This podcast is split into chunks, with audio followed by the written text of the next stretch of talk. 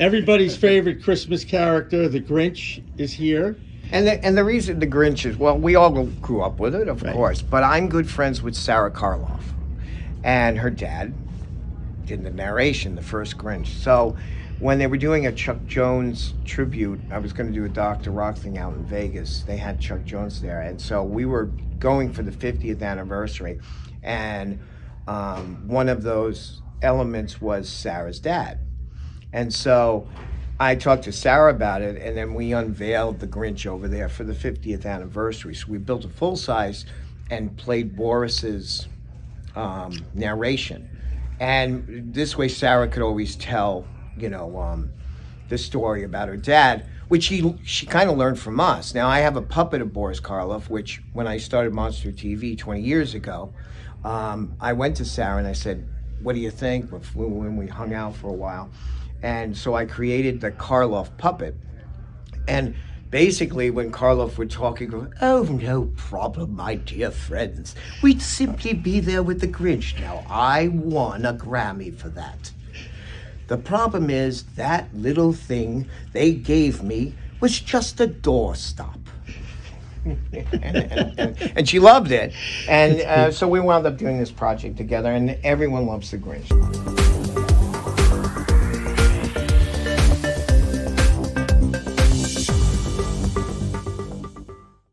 Cannabis Media original content is sponsored by Revolutionary Clinics, with three locations in the greater Boston market where the medical patient comes first. And by Green Goddess Supply, your online paraphernalia superstore and the home of the Armoire Indoor Growing System. And by Holyoke Cannabis, the sponsor of the Massachusetts Cannabis Report. And by TCP Lighting, grow like a pro with Style Lighting's LED Grow Kit. And by Charles River Insurance, your experienced insurance specialist for the cannabis industry. And Greenspoon Marder, one of the most respected law firms in the cannabis industry. Hi, everybody. Welcome again to another special edition of In the Weeds with Jimmy Young on the road at NECANN and the High Lifestyle event show here at Boxborough Regency Hotel in Boxborough, Massachusetts. I'm Jimmy Young, the founder of Pro Cannabis Media, and yes, the host of In the Weeds with Jimmy Young. Obviously, in this particular case, it's going to be In the Weeds with Jimmy Young and Bill Diamond. And if you don't know who Bill Diamond is, I know you've seen his work because this guy has been around the media world for about as long as I have, actually. You know, But we're still young. I'm always going to be young. Thank God for that last name. By the way, it's about the only thing in me that is young, I might add. You know, uh, it is what it is. Bill, you've had an incredible uh, career. You're, you're obviously gifted with, with talent, uh, with illustration talent, creative talent. You've been around some of the biggest names in the creative world of television and movie making uh, for the last 30, 40, 50 years. The changes that both of us have seen. I started editing film in 1977 at Channel 4, WBZ Boston, when I was just 20 years old. And now we've. Your uh, little knife. Yeah. I have that exacto knife. Yeah, that's exactly what it was. In fact, I just I just went to the hardware store to get some of those those razor blades again. Right? Turno blades. That's, what you need. That's right. That's right. Um, the changes you've seen uh, with computer art, and yet I still saw you with your hand drawing here the other day when I walked in. You still enjoy the the hand and um, writing utensil, drawing utensil, felt marker you use, um, as opposed to all the newfangled technology. Yeah, I mean the thing is, is that like, when you're drawing on a, a palette or a, uh, or anything else, the computer is deciding for you, even though you're picking what you want. It's going to make. When you have markers, you're going to make a mistake, and you're going to uh, str- straighten it out by either starting all over again or knowing how to manipulate the colors or the lines to to do what you want it to do. It's still a hand. It's a it's an art form that just keeps you in it's not keystrokes even though you can use a palette with a marker it's it's if you can't draw on a on a pen pencil or paint or a marker just going to a computer is not enough it's not as fulfilling. It's like a broadcaster loves radio because radio allows your voice to be the medium that you are an artist of, if you will. And and look how that's changed. Now you get to do radio, but everybody gets to watch you, and that seems to be the trend in everything, especially in sports. Right. You know, it's called visual radio. Um, pretty much, yeah. you know, or podcasts or whatever. But now you're visually seen, and they're all doing it. So it it's not like anything changed. You just put a camera in the room. That's all they did. And, and there's so many people out there. I work with young people, and uh, even older people get a little freaked out by the camera, right? So I get them to talk to a plastic bottle, and I explain to them that it's an inanimate object, just like the camera is an inanimate object. Like there could be a camera in that coffee cup right there. Neither one of us would know it. So why would you be afraid of it? The only problem is if I did that, that coffee cup, I'd start making it talk. Yeah. I believe that. then we'd have to go on a coffee break, but that's all there is to it. So. You've done some consulting for the Yes Network. I know you've won a few of the Emmys. Uh, what exactly are you doing? You're doing set design, lighting. What exactly are you doing with well, Yes Network? What the interesting thing about doing stuff with sports, they come to me to kind of give them a different feel you know, they'll do the standard, they'll do digital, they'll put their plays. But what was nice was the players kind of now on real sets instead of just green screen. They kind of like it. They don't understand it. So they stand in front of nothing. That's not their medium. They don't know what to do with it. They're like, just stand here. So mm, the thing is, is brought them back to actually moving through something, and and they feel much more relaxed. Um, you know, because they're not from that world. They play baseball or they play football. So unless their their idea is to get into media, which some do, then they they they understand it. But having these physical surroundings, they have fun with, and so that's what we do for them. Uh, and and with the technology now, those guys love to be in front of screens and being able to telestrate with the various graphics that follow the hands, and they can engage with the audience with their experience and the technology to explain what's going on on the field. It's pretty cool. Yeah, I mean, there we're one of the things we do with the players is the fact that if the players are there and they're batting, we put the logo, uh, the logos or the stand among the logos, the lighting in the background. They can they have fun because they're walking with something physical, and um, even though you have all this digital stuff flying around them, they still want to come in where if there's nothing there that they're like, "What do you want me to do?" You know, and it's not like them not having a bat in their hand. They just don't know what to do with it. When you look back at this room and see this body of work of your mind, um, is there anything that stands out? Something you're really proud of, or are you proud of just about every single project you finish? I, I like them all. So there's not one that I can just because everything was a different time or a different period that we were doing things, and they were as new and fresh there. Um, so it's exciting, and that's what's nice about it. It's always fresh. It's always new. There's new characters, new things to explore. Um, sure, you liked liked going back and seeing them, but it's really for for more the fans than it is for me. I'm more interested in seeing how they react, and I know that whatever I do my next thing, where it should go and how it should go, because now you're dealing with different ages, so they're they're looking at everything differently. And then they were like, what's really funny now is that everything is 80s, 70s, and 80s. And I was just explaining this at breakfast this morning was what has changed when you and I were a kid. It was everything to do with the 40s and 50s because our parents could connect with that. All right, so that's what they did. So TV shows like Happy Days and anything to do with that was the time period. And we were like, seeing that, my parents would say, or your parents would say, this is what we did. Right. You know, now they're 30, 40, and 50 that are coming to the shows, and the stuff that we did in the 80s is stuff that their childhood that they're trying to express. Well, this is the kind of stuff that we watch, not what you're watching. So, what what was kids then are now the parents, and they keep going back that this is their childhood. So that we're seeing a lot happen. So I played him, and he was like he was based on uh, a guy named David Eden who who traveled and wrote traveling books all yeah. around the country. Yeah. And he was a scientist, and I always liked that time travel stuff. So when I created him and I would puppeteer him, his his voice would be, "Well, fantastic, unbelievable. Look at this with this energy, these creatures, this thing that he got around his neck. Unbelievable how that works. What is that? I kind of saw that in an ancient artifact once, you know, and it was that kind of thing. Yeah, love that, that we can also relate to the same uh, 70s and 80s thing. God, you remember the 60s just like I do too, when we were really kids. Well, yeah. I mean, you know, you you were watching TV shows that were very different than they are now. You know, but things that stood the test of time, like Star Trek or anything like that, we will we've those shows have expanded and changed with us. The audience is, has or Star Wars has covered a gamut of 30 and 40 years. So it's really interesting seeing these audience. I watch when they all come in and I'm seeing which ones what lights them up and every single one of them, even 20 year olds and even younger than that, keep on saying they like the tangible stuff. They don't like the digital stuff. And I said, but that's what Hollywood thinks you like. And and they're like, well, we really don't. And so it's kind of interesting to see that. And it's also kind of interesting to see them connect with movies like Nosferatu that's 100 years old.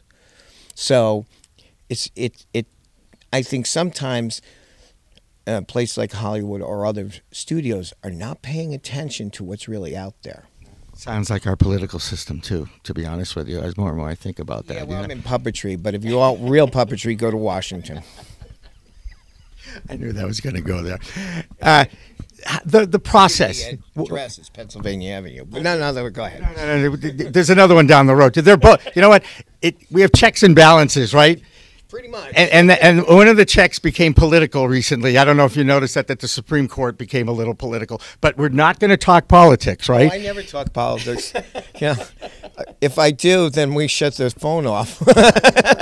That's all right. That's all right. I want to go back to the uh, a project with you. Yeah. Uh, what take me through the beginning, the idea, who's involved? Is it you just sitting up at night and, and thinking of different characters or someone working with you? I'm looking for a character that can do this or looks like that or would appeal to this demographic. How, how does it work when it comes to the creative process? Well, I always joke with Jimmy. What's Jimmy?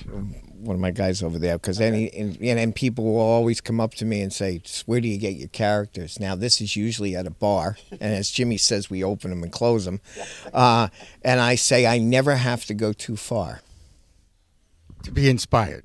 To all, find something all around me. So, so the the point is, is that if I'm creating something or, or a series of characters, I, I will find, especially socks, I will find them in in a in a bar setting or a, a, public setting. They're all around. When I come to a Comic Con and I'm there, they're all there. Right.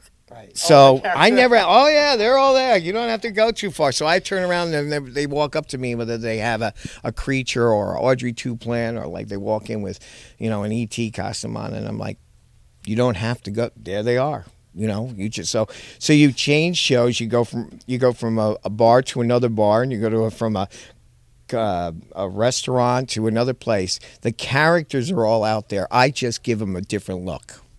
The Land of the Moonshins, I created in 79. It was a comic strip that I did in the newspaper.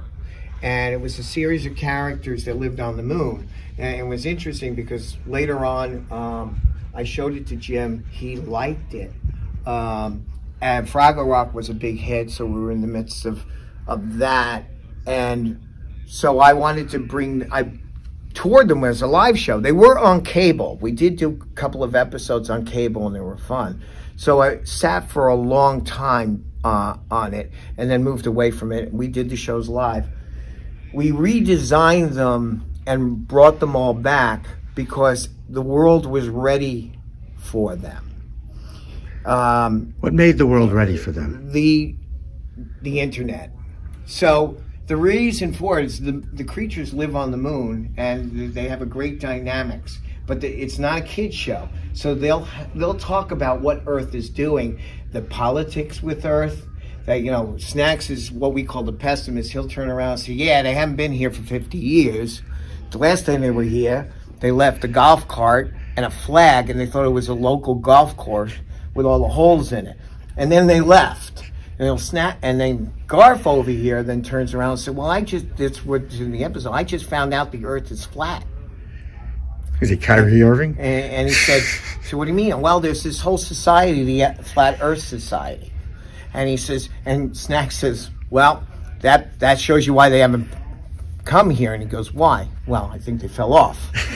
so it's all that. And it really kind of messes around with that generation, I'm pointing you, and going out in there, we get to talk about it in a neutral way and play with all the opposing teams. And we can say whatever we want. And now in this world, that's a rare thing. And so they'll do it for us. Yes, you do. Eh, Yes, you do. And and you know, um, I think I told you I have a dear friend Neil Portnoy, who's also an illustrator. He's in Vegas, and he t- he was he's one of the funniest guys I've ever met in my life. Naturally funny, the shtick. You know, Don Rickles with a pen, Norman Rockwell of star, uh, sports artist. I mean, he's really had a nice career, and now is settled in Las Vegas. And he used to say when we went to the art expo, it's always seascapes, landscapes, and nudes. Right? That's that's what people paint, but illustration is a true um, it's a, it's a way to really show the person as the world sees them through your eyes. Is that accurate? Yes, it is. And you know, I'm if I do a drawing, I'm always and again, I can see them walk up and down and see a piece of art or the character, and at that point, that visual sense when they see the eyes, that's the window of the world.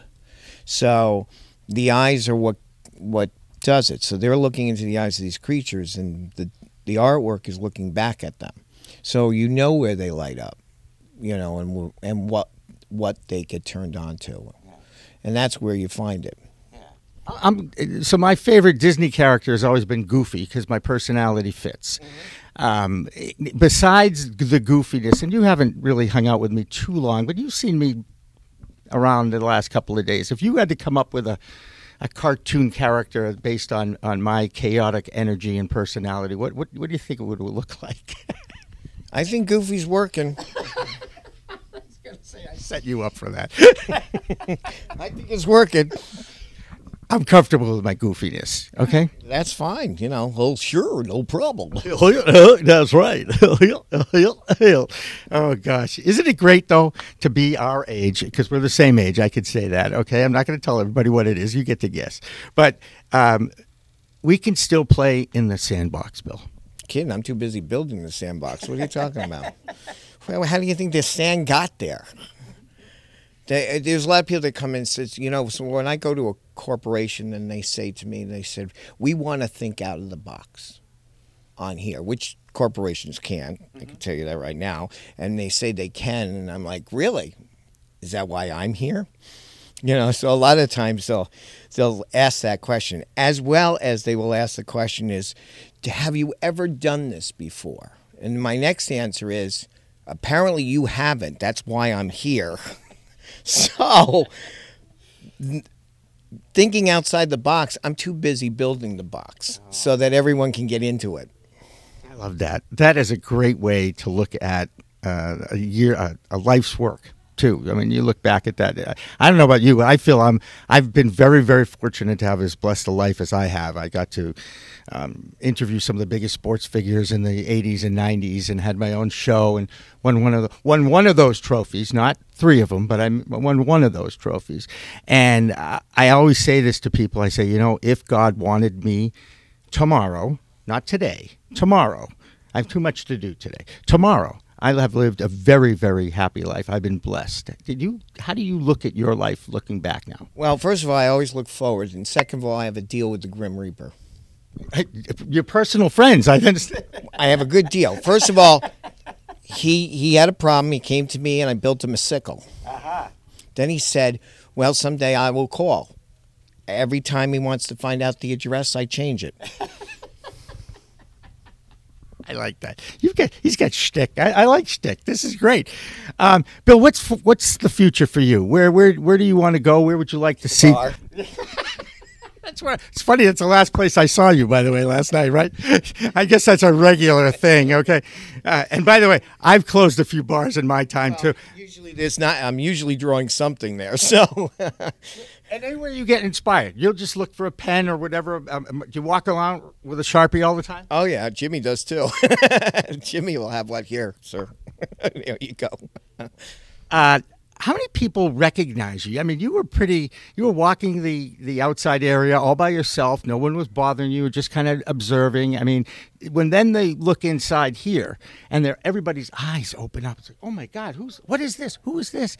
Do you still feel like you're flying under the radar a little bit? Um, well, it was really funny. The other day I was walking out at the event, which is a wonderful time out there, and I heard, "You're by yourself." You don't have a security guard with you. That's like because usually Jimmy or John or or Keegan will walk with me, so I'm always out there. Well, somebody caught that, and they were saying, "How did you get out of there away from them?" they did. They actually said, "How? What are you doing out here by yourself? You don't have like a, a handler with you." So it, I found that interesting that they even asked me that because I wasn't thinking about that. I'm like, "I'm just taking a walk. Hello," and they were like, "How did you escape?" Well, the asylum was closed for the day. Look, a lot of us are here because of the relationship that we have with Gary Sommers, the guy who's been involved with this uh, collectibles world now for decades, if not centuries. Uh, don't tell him I said that. oh, I will.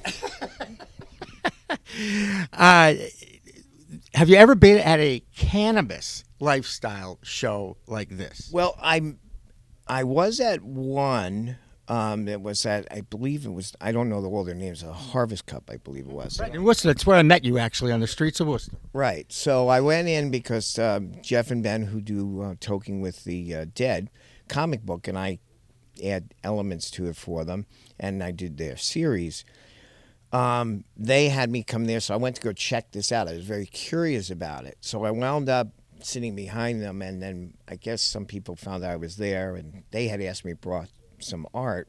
I didn't have any of the characters or anything. And next thing I know, they're announcing that I'm here, and it was almost like I was a guest at the at the event. And I was walking around, everyone was pulling for photos. So it was that was the first time, and I'm like, this is interesting because, again, I tried to go under the radar, and it didn't happen. And uh, then I got asked by Gary to come to this, and it's it's really interesting. It's Tell me why it's interesting.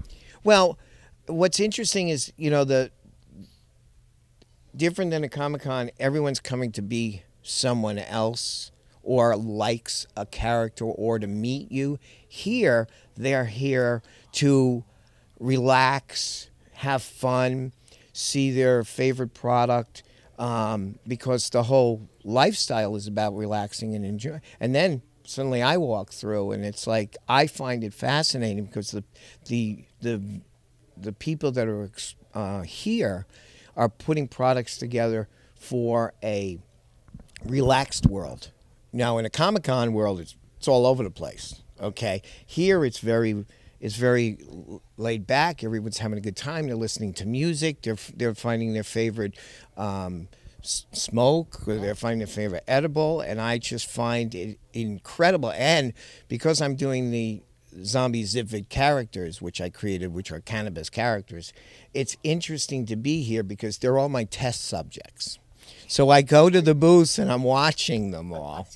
And I'm actually, and I, there the pen pencil comes back out. Oh, look at that guy! Hey, dude, uh, uh, you know, I really like this smoke. It's really cool. I, I'm, it's glowing on me. So you know, it, it's it's just pure material. 20 years ago, we create we would always hear about weed and, and stuff on Monster TV, so we built these two Ziffit characters. There's Ziffits and then these are zombie Ziffits. And they were basically, we would always joke, and everyone that would see them, oh, it's like cannabis, it's like a joint or whatever, which was foreign because it was it was out there, but nobody really talked about. it. So we would play with these characters and the whole thing.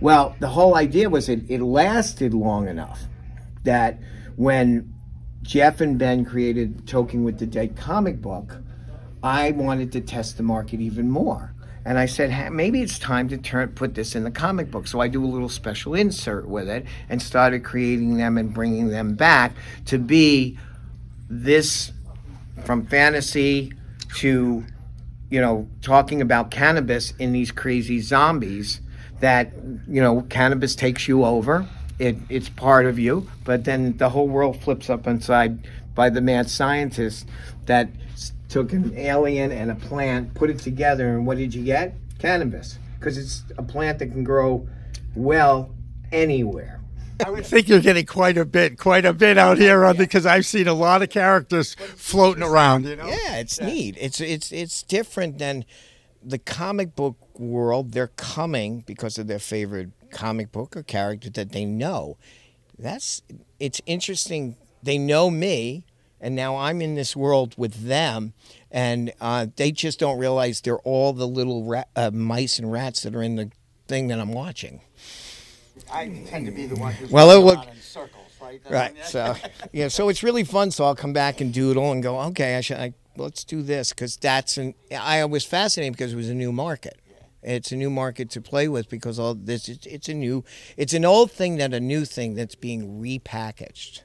It's not like it wasn't there before. It always was. It's around the corner down the alley. Yeah, it, it, it was like if all of a sudden if you closed the speakeasy, Right. you know, there was a great thing that um, uh, uh, um, W.C. Fields did when um, Groucho came over, and, and and Groucho walked in, and he he called him Bill, and he says. Uh, Go up in the attic, and he goes up in the attic, and there's tons of boxes, and then down in the basement, tons of boxes, and it's all liquor.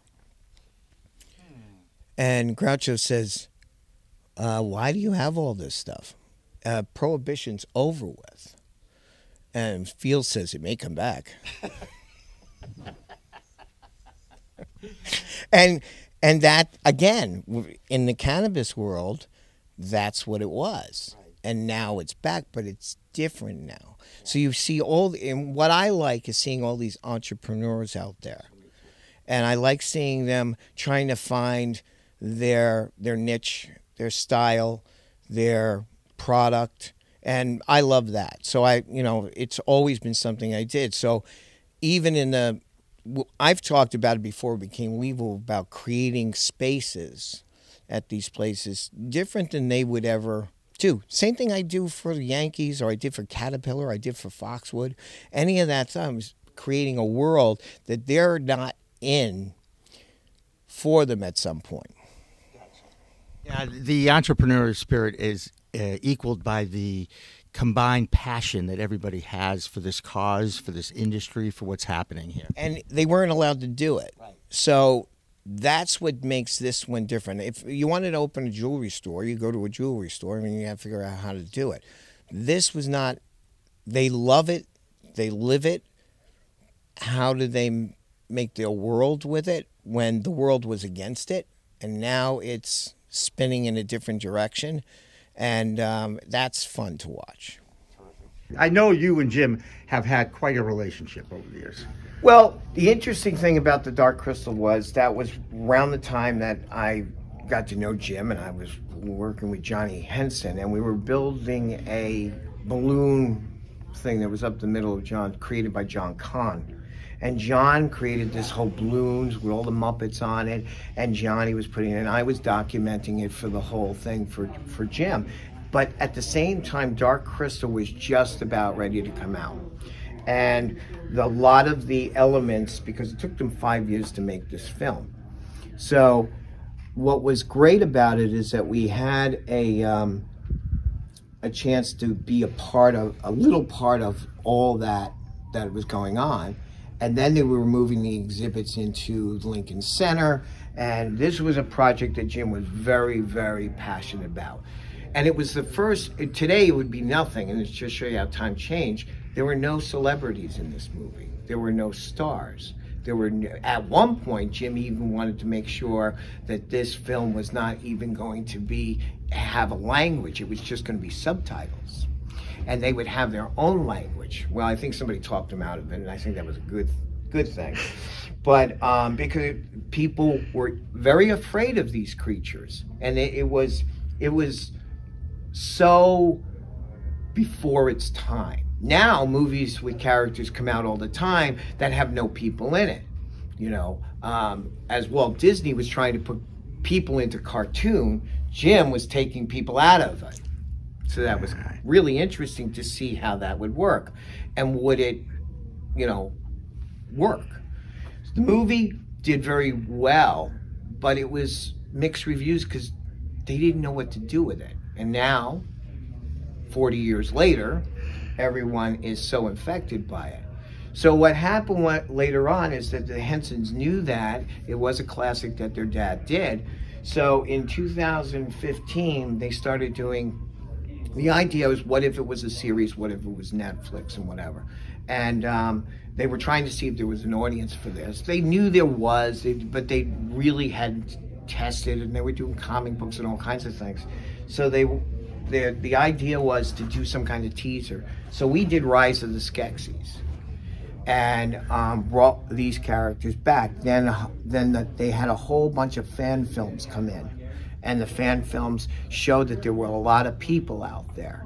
And so you could see this small piece that actually Johnny Henson and I talked about for years. What if there was a sequel to Dark Crystal? What if? And so it was something that Johnny and I would play.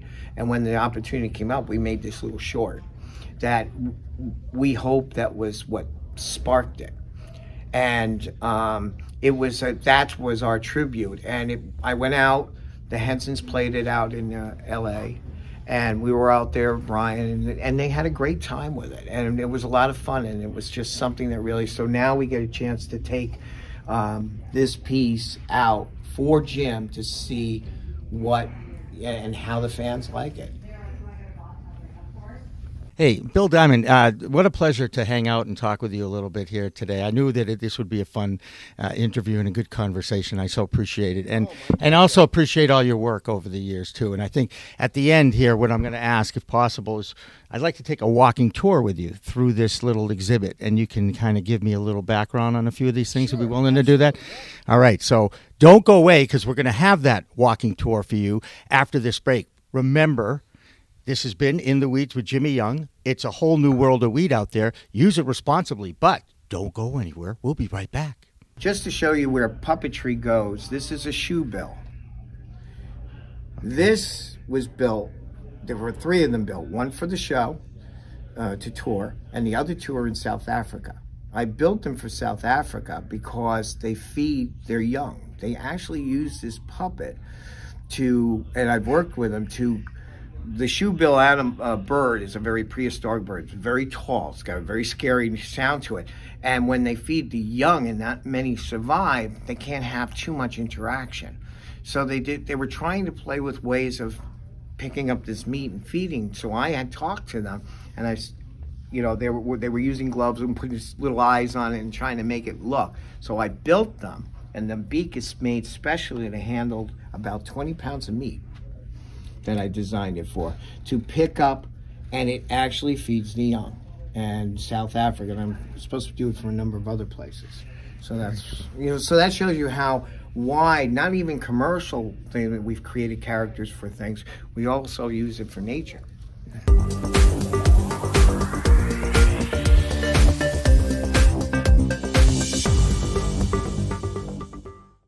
Cannabis Media original content is sponsored by Revolutionary Clinics, with three locations in the greater Boston market where the medical patient comes first. And by Green Goddess Supply, your online paraphernalia superstore and the home of the Armoire Indoor Growing System. And by Holyoke Cannabis, the sponsor of the Massachusetts Cannabis Report. And by TCP Lighting. Grow like a pro with Style Lighting's LED Grow Kit. And by Charles River Insurance, your experienced insurance specialist for the cannabis industry. And Greenspoon Marder, one of the most respected law firms in the cannabis industry.